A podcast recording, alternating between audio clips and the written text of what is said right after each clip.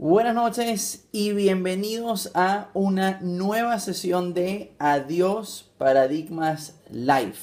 Al igual que en nuestra primera y anterior sesión, la idea de estas intervenciones es hacer dos cosas. En primer lugar, compartir algunas noticias que están rompiendo esquemas, que están rompiendo paradigmas a nivel mundial. Y en segundo lugar, responder todas las preguntas que ustedes puedan tener. Así que me gustaría que mientras voy compartiendo las noticias, nos indiquen brevemente lo siguiente. Primero, desde dónde se están conectando y segundo, si tienen cualquier pregunta que me quieran realizar para justamente responderla cuando lleguemos a la, a la sección de preguntas y respuestas. Entonces, mientras se van conectando, nos comentan desde dónde lo están haciendo y si tienen alguna consulta que quieran hacer. Mientras tanto, voy compartiendo algunas noticias que me parecen realmente fascinantes.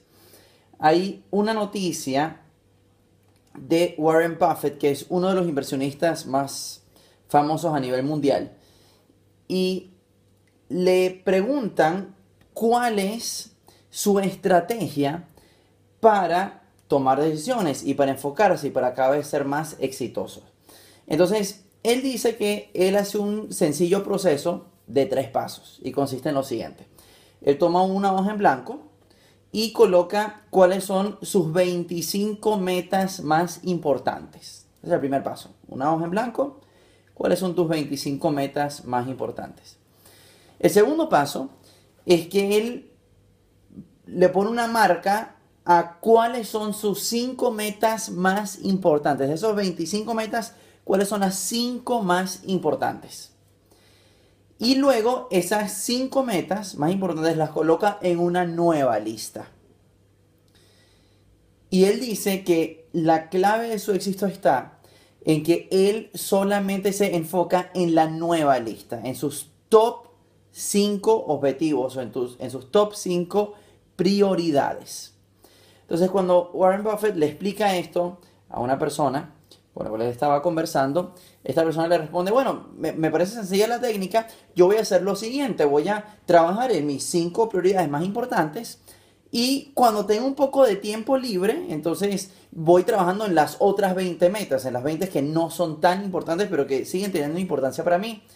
Entonces Warren Buffett le responde, ese es el problema. El problema es que tienes que deshacerte de las cosas que no son tus prioridades para solamente enfocarte en las cosas más importantes para ti. Porque si tú no te enfocas única y exclusivamente en esos top 5, luego no vas a lograr absolutamente nada. Y sabes qué, yo me he dado cuenta que esta es una de las claves de éxito de muchas personas súper exitosas. Y es que tienen un enfoque casi obsesivo en cuáles son las cosas más importantes para ellos, en sus top prioridades, en sus top metas, y se olvidan por completo del resto, porque ellos entienden que el que mucho abarca, poco aprieta, y que si justamente quieren lograr sus metas, tienen que súper enfocarse en sus objetivos más importantes. Una vez leí, hace ya algunos meses, una anécdota sobre Sir Richard Branson, que es el fundador de todo el grupo Virgin, y a él, lo invitan para dar una conferencia, ¿no? Entonces le dicen, bueno, señor, le, vamos a pagar 50 mil dólares por dar una conferencia, lo cual suena un monto ridículamente alto, pero en Estados Unidos para celebridades normalmente se tiende a pagar esos 50 mil dólares por una conferencia. Y entonces llega la respuesta de Sir Richard Branson diciendo que no, que, él no va a dar la conferencia. Entonces los organizadores del evento responden y le dicen, bueno, le, le vamos a pagar 100 mil dólares por la conferencia. Y después de algunos días llega nuevamente la respuesta diciendo que no, que no la va a hacer. Bueno, estos señores dicen, bueno, ¿cómo? ¿Qué, qué le ofrecemos ahora? Entonces le, escriben un cheque por 250 mil dólares, por un cuarto de millón de dólares. Y nuevamente llega la respuesta de que él no va a dar la conferencia. Finalmente dicen, bueno, vamos a ofrecerle 300 mil dólares y una vez más él responde que no. Entonces los organizadores quedan bastante perplejos y entonces escriben una carta preguntándole, ¿hay alguna cantidad de dinero que le podemos ofrecer para que usted nos diga que sí, que sí va a venir al evento y que sí va a participar y que sí va a ser conferencista? Y entonces Richard Branson responde, no. yo estoy enfocado en mis metas, en mis super prioridades y no me voy a dejar desenfocar por otras cosas que pueden lucir más lucrativas en el momento, pero yo sé que a largo plazo no van a ser de un efecto tan positivo.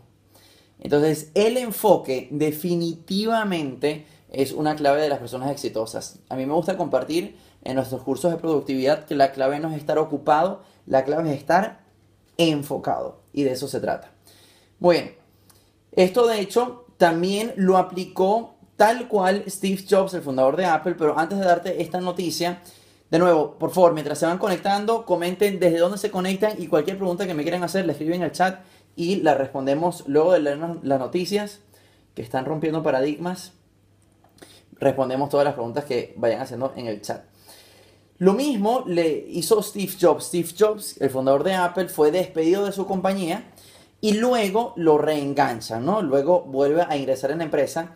Y una de las primeras cosas que él hizo tan pronto regresó a Apple es que él mató aproximadamente el 80% de los proyectos. Él se dio cuenta que la empresa estaba enfocada en tantas cosas que al final realmente no estaba enfocada en absolutamente nada. Y una de las primeras decisiones empresariales que él tomó fue deshacerse de un montón de proyectos para justamente poder enfocarse solamente en las cosas realmente, realmente esenciales.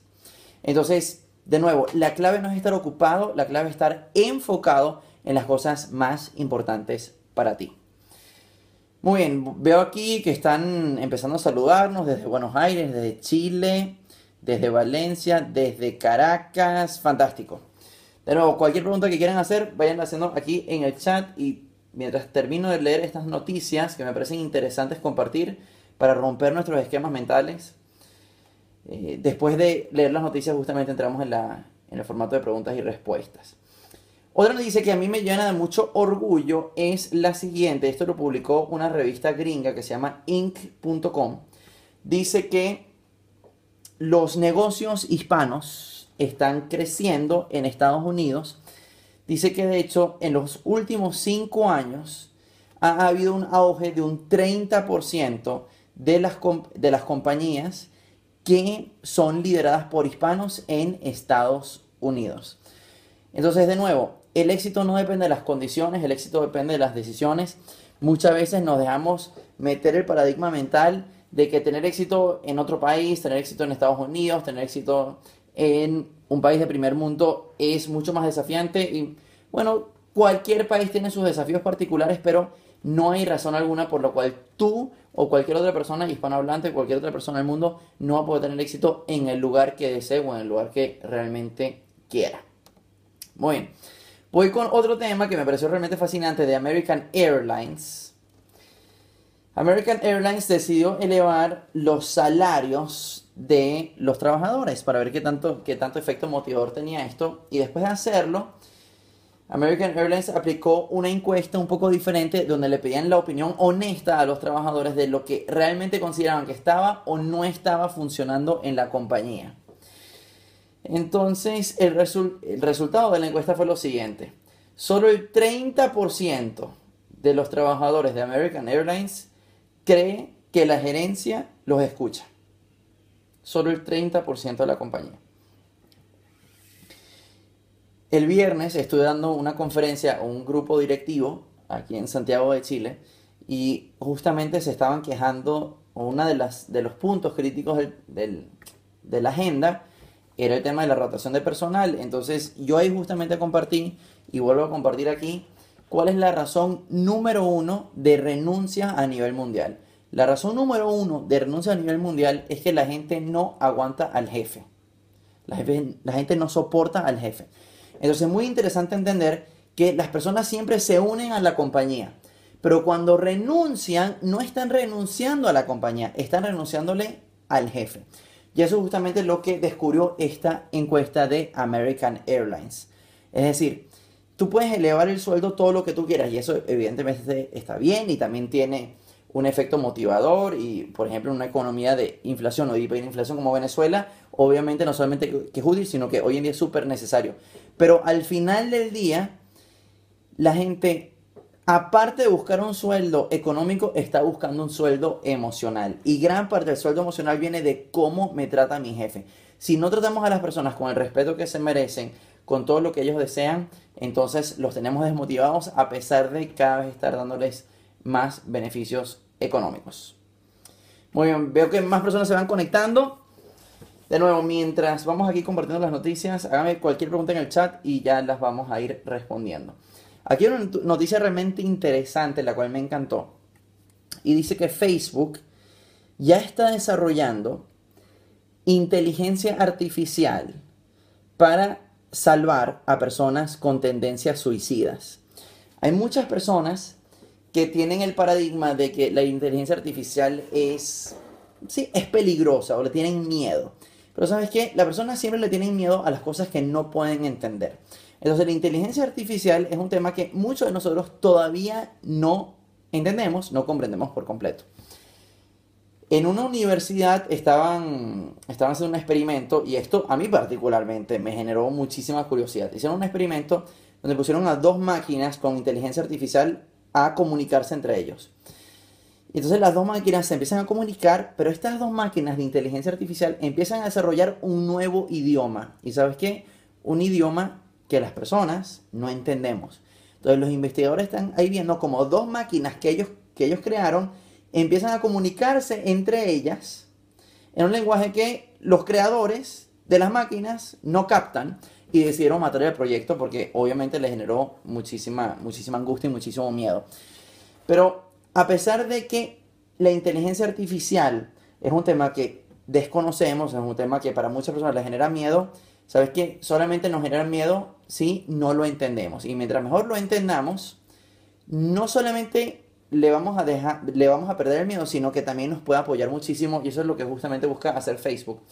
Facebook se dio cuenta hace unos meses que había una persona que se conectó en un Facebook Live y dijo con cuchillo en mano que se iba a suicidar, que se iba a suicidar.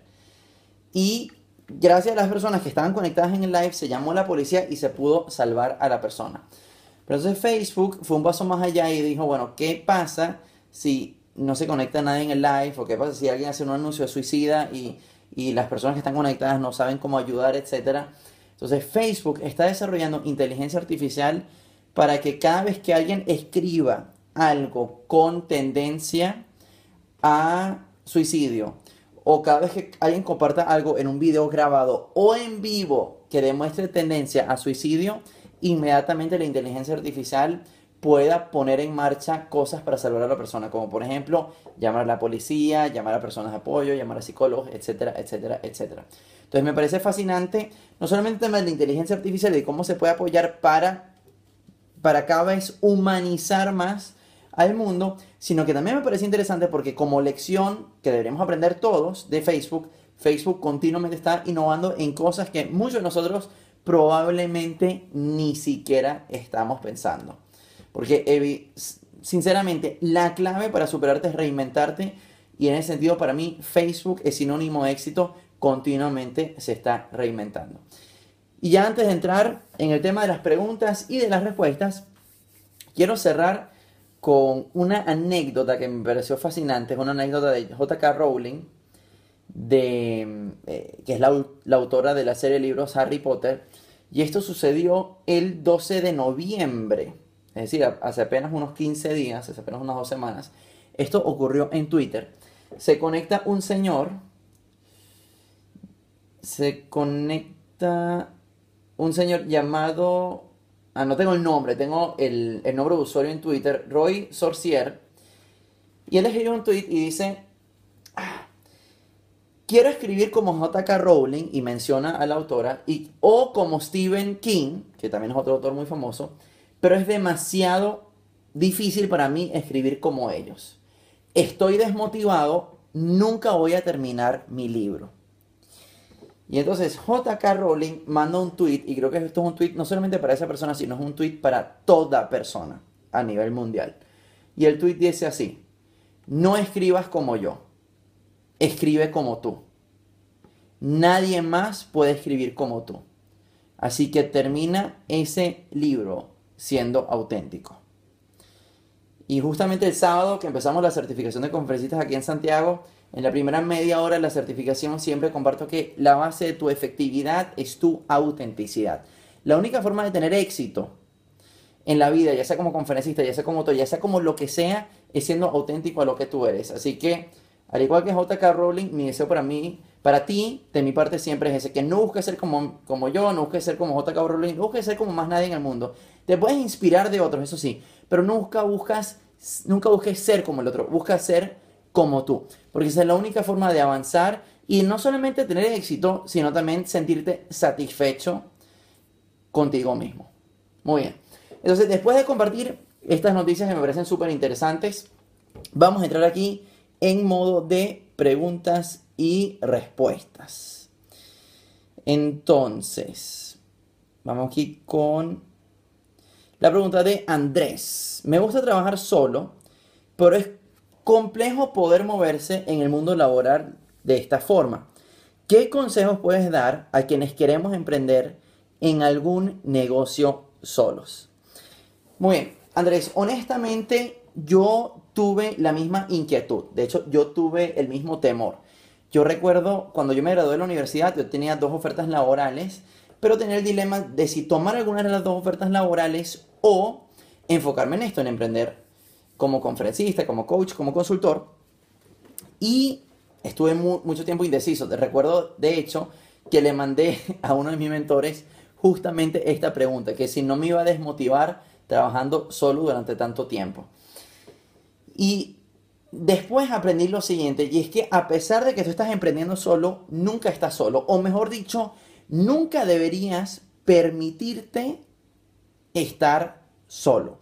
Y a lo que me refiero con esto es que vivimos en el siglo XXI, vivimos en el año 2017, tú puedes emprender tu negocio desde tu casa, hoy en día lo puedes emprender desde tu celular, desde tu computador, desde donde tú quieras, pero si tú estás trabajando solo todo el tiempo, incluso si solamente es tu negocio, incluso si no tienes empleados, estás haciendo algo mal.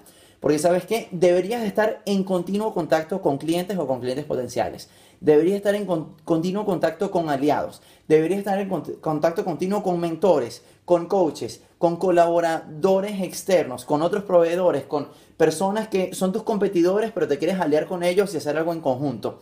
Entonces, yo considero que hoy en día emprender solo realmente no es emprender solo. Es emprender solo en el sentido de que tú vas a crear tu negocio, tú vas a estar trabajando por tu cuenta, etcétera, sin jefes, sin colaboradores, sin, empleados, digamos.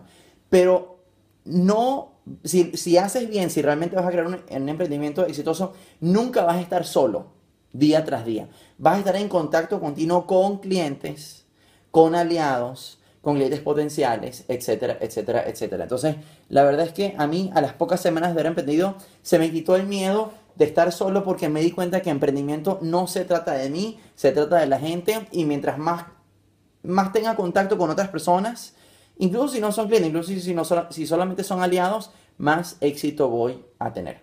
Así que esa sería mi respuesta a esa pregunta, Andrés. De todos modos, avísame si la logré responder o si tienes alguna consulta adicional. Muy bien, ¿qué otra pregunta tenemos por acá? Vamos revisando.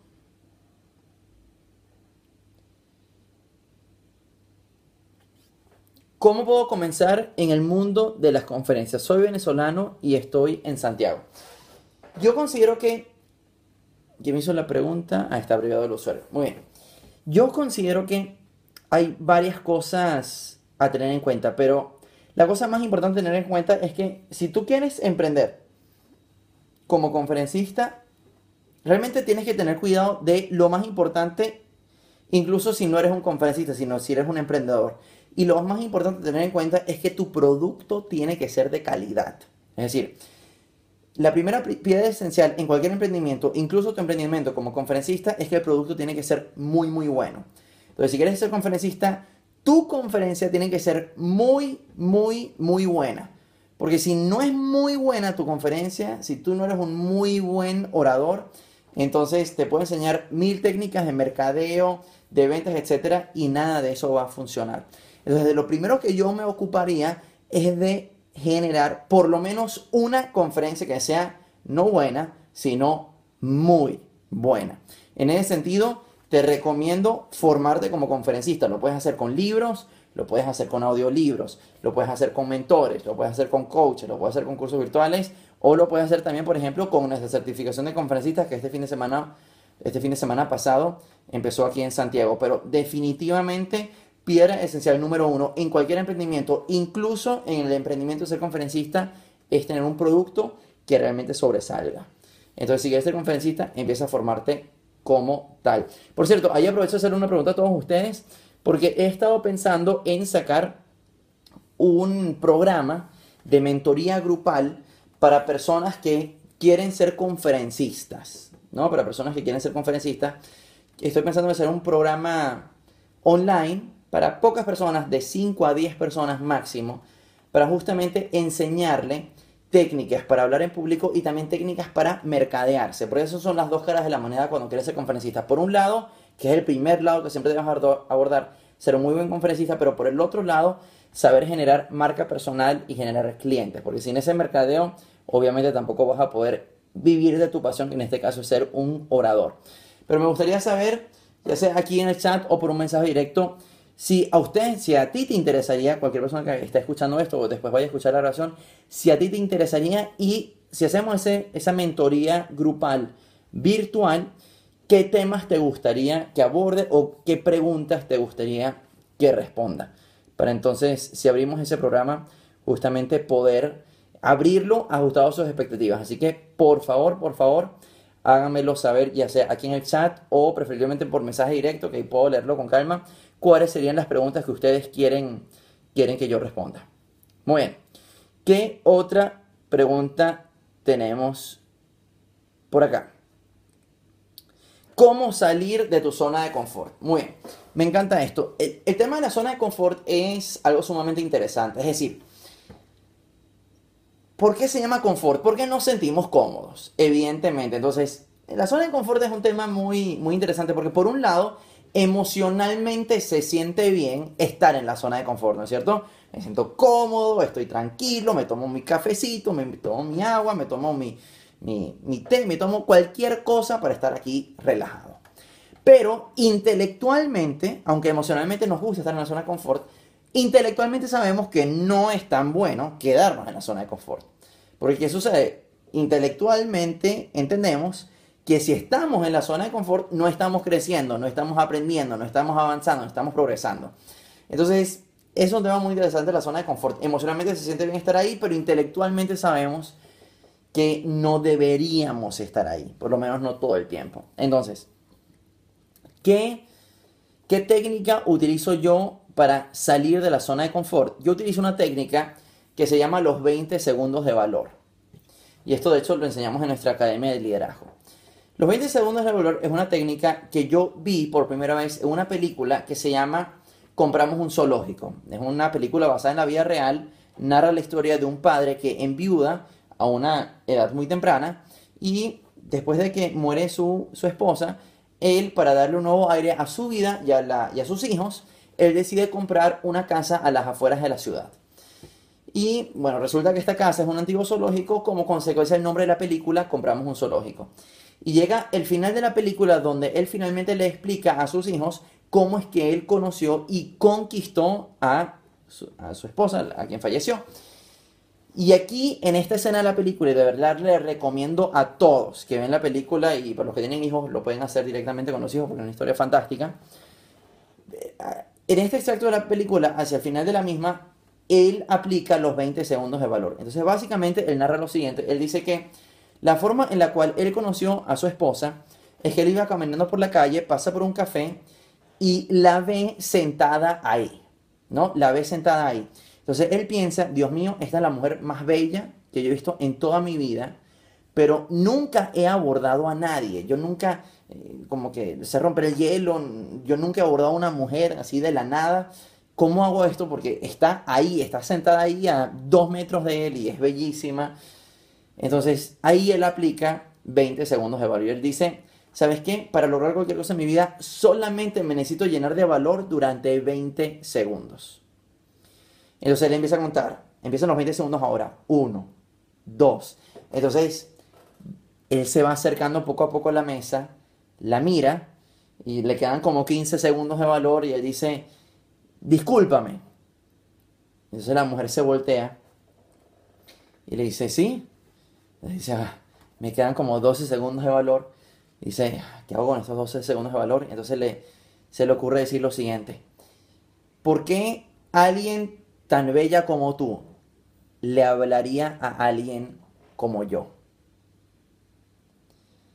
Y cuando él dice esa frase, terminan sus 20 segundos de valor.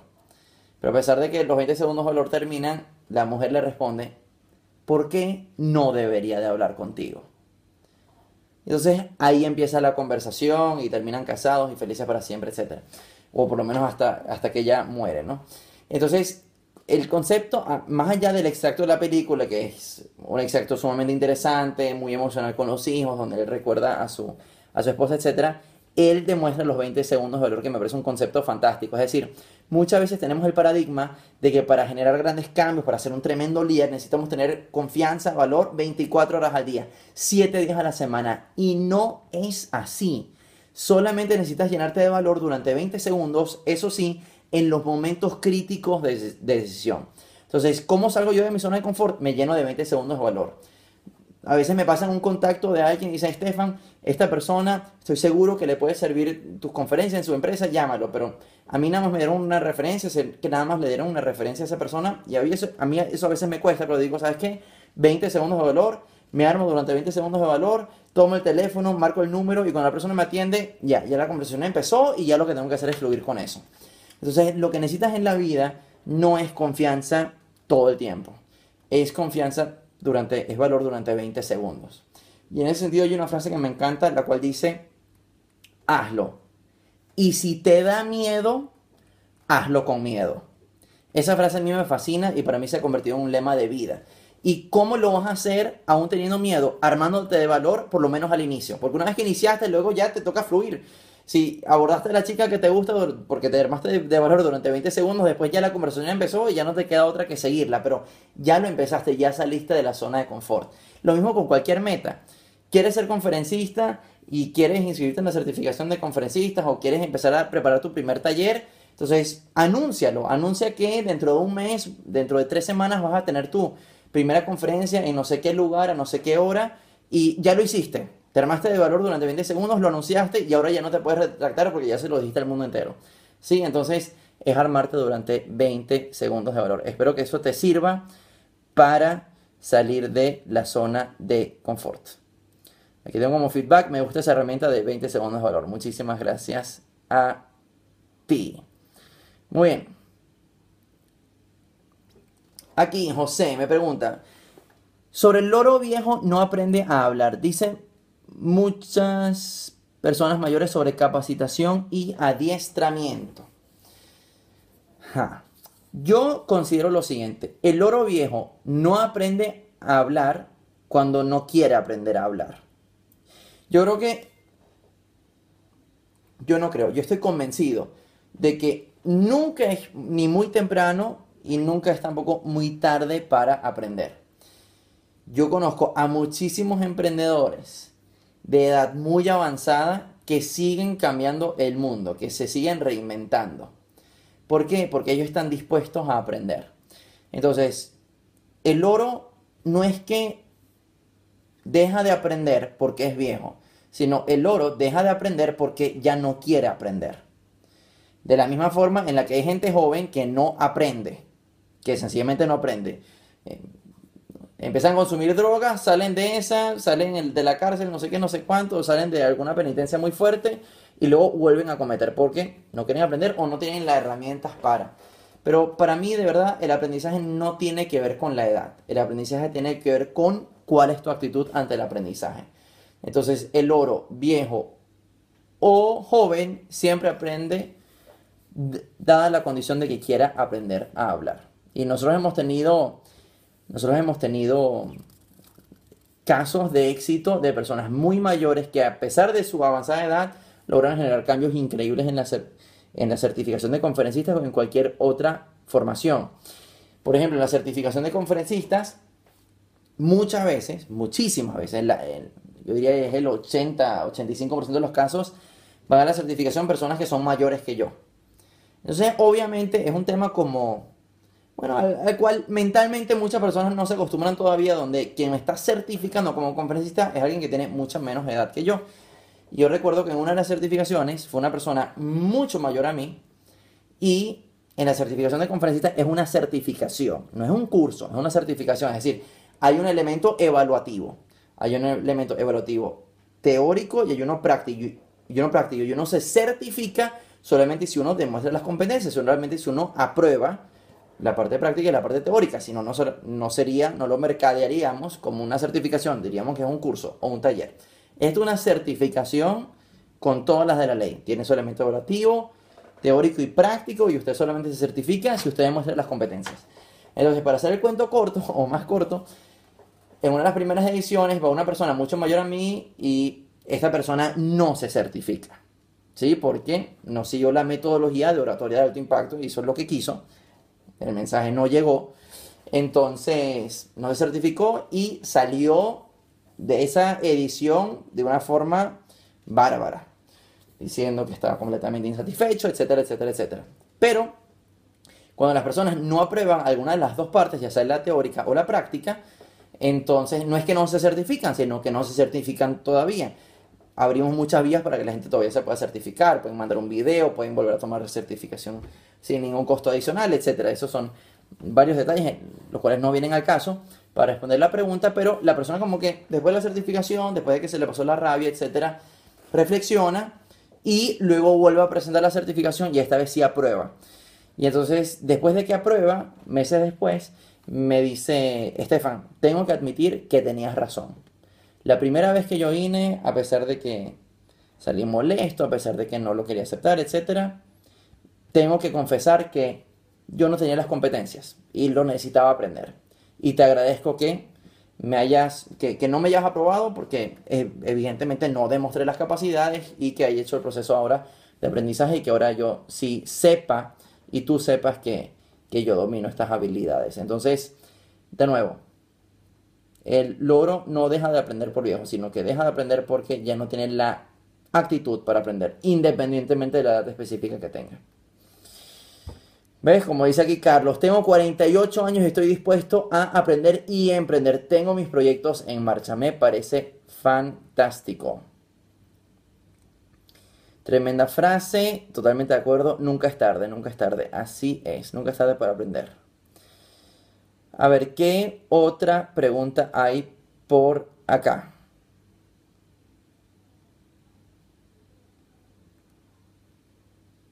¿Se puede aprender a ser líder sin tener las características innatas? Pregunta José Ramón. Una pregunta excelente, José Ramón. Sí, de hecho, eh, es casi como la clásica pregunta de si el líder nace o se hace. A ver, esta es mi opinión particular sobre este tema. Cuando tú naces con alguna habilidad o con algún talento, eso solamente te da una mejor posición de partida en la vida. Entonces, obviamente tener talento, ya sea para liderar o talento para jugar fútbol o talento para jugar básquet o lo que sea, te da una posición ventajosa cuando tú estás empezando la vida. ¿Sí? Pero eso jamás ni nunca determina hasta dónde llegas en la vida. ¿Sí? Entonces, hay personas que nacieron con mucho talento, pero luego nunca lo desarrollaron y no llegaron tan lejos. Y hay otras personas que nacieron sin talento, pero se dedicaron a desarrollarlo y llegaron mucho más lejos. Doy mi propio ejemplo. Yo, cuando era mucho más joven, era mucho más introvertido. Me costaba hablar, me costaba socializar, etc. Pero aprendí, quise desarrollar la competencia de hablar con personas, comunicarme con ellas, etc. Y hoy en día he capacitado a más de 100.000 personas a nivel mundial. Cosa que cuando estaba empezando, para mí era algo casi, sí, mentalmente era muy difícil de concebir. ¿Sí? El otro día vi también un video de Ed Sheeran. No sé si todos lo siguen. Ed Sheeran es un músico, particularmente a mí me encanta. Ed Sheeran hoy en día creo que es el único artista, por lo menos a mi conocimiento. Definitivamente es uno de los muy pocos artistas que cuando va a dar un concierto no importa cuántas personas sean, 50.000, 100.000, 120.000 personas, en el concierto es solamente él y su guitarra. Y la guitarra la toca él, ni siquiera es que haya un guitarrista. Entonces tiene esta pedalera donde los, los sonidos se repiten, ¿no? Él hace, por ejemplo, O y el O se va repitiendo y así él solo con la guitarra va armando no solamente una canción, va armando todo el concierto. Y de eso les recomiendo a todos que lo busquen porque la experiencia musical es realmente fascinante. Entonces, el otro día vi una entrevista con él donde él en la entrevista saca una grabación de él niño y cómo él cantaba, porque la gente cuando ve a ese fenómeno en el escenario, durante hora y media, dos horas tocando él solo con una guitarra, él haciendo todos los sonidos, él haciendo todos los acordes, la gente dice, qué talento, qué increíble.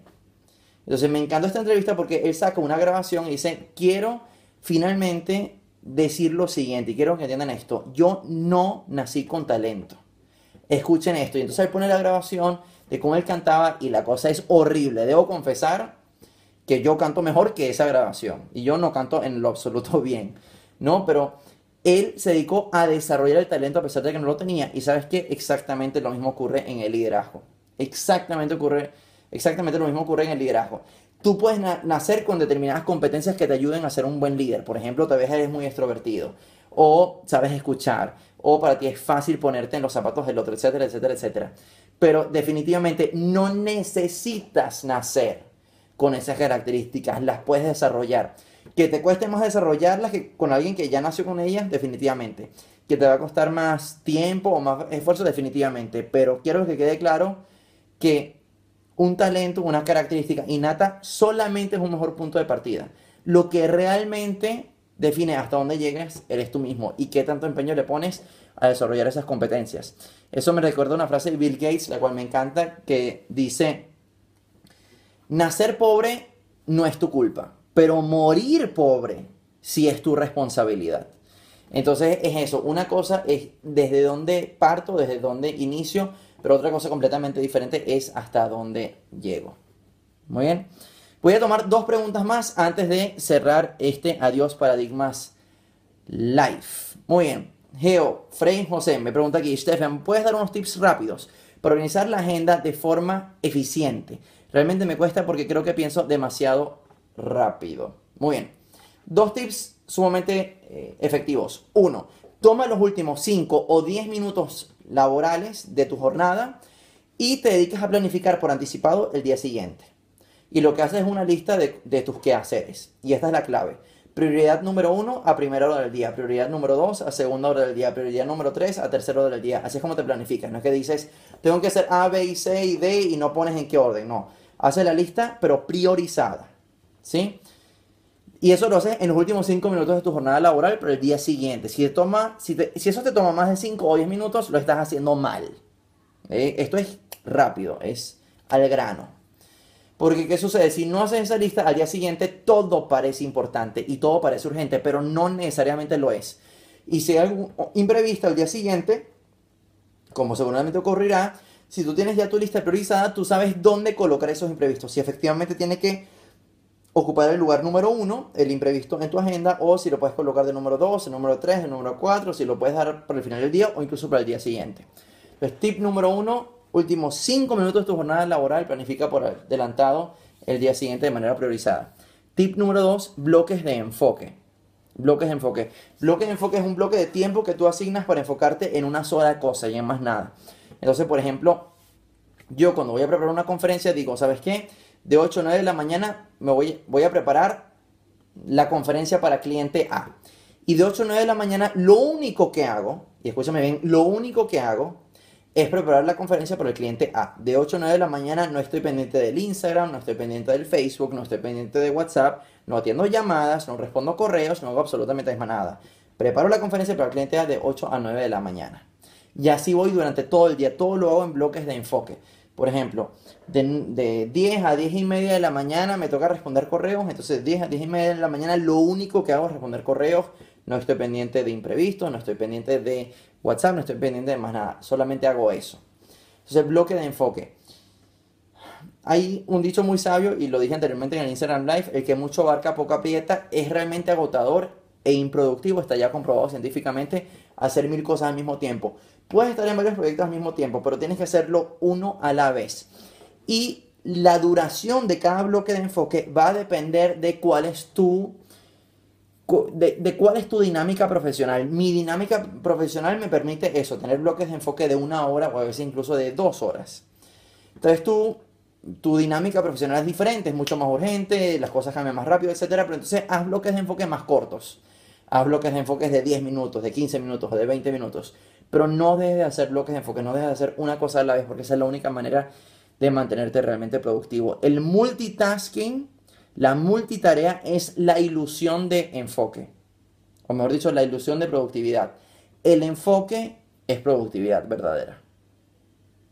Muy bien.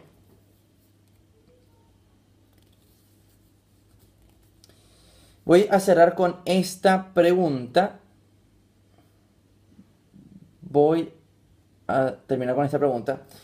Stefan, cuando llegas a presentar tus servicios a las empresas extranjeras, ¿cómo le das credibilidad o confianza a ellos de que tus servicios son de calidad? ¿Cómo les hace, cómo les hace confiar siendo extranjero? Me esta pregunta. La verdad es que yo no me doy mucha mala vida con eso. Considero que si el tema es nacional o extranjero, muchas veces es más un paradigma mental de uno que algo real.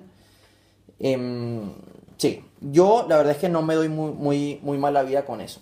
Lo que sí hago es adaptar el discurso a cada mercado.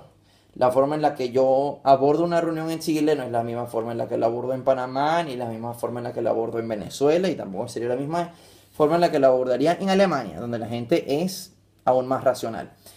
Entonces, sí cambio el lenguaje, sí cambio el enfoque, el foco dependiendo de, dependiendo del mercado, ¿no?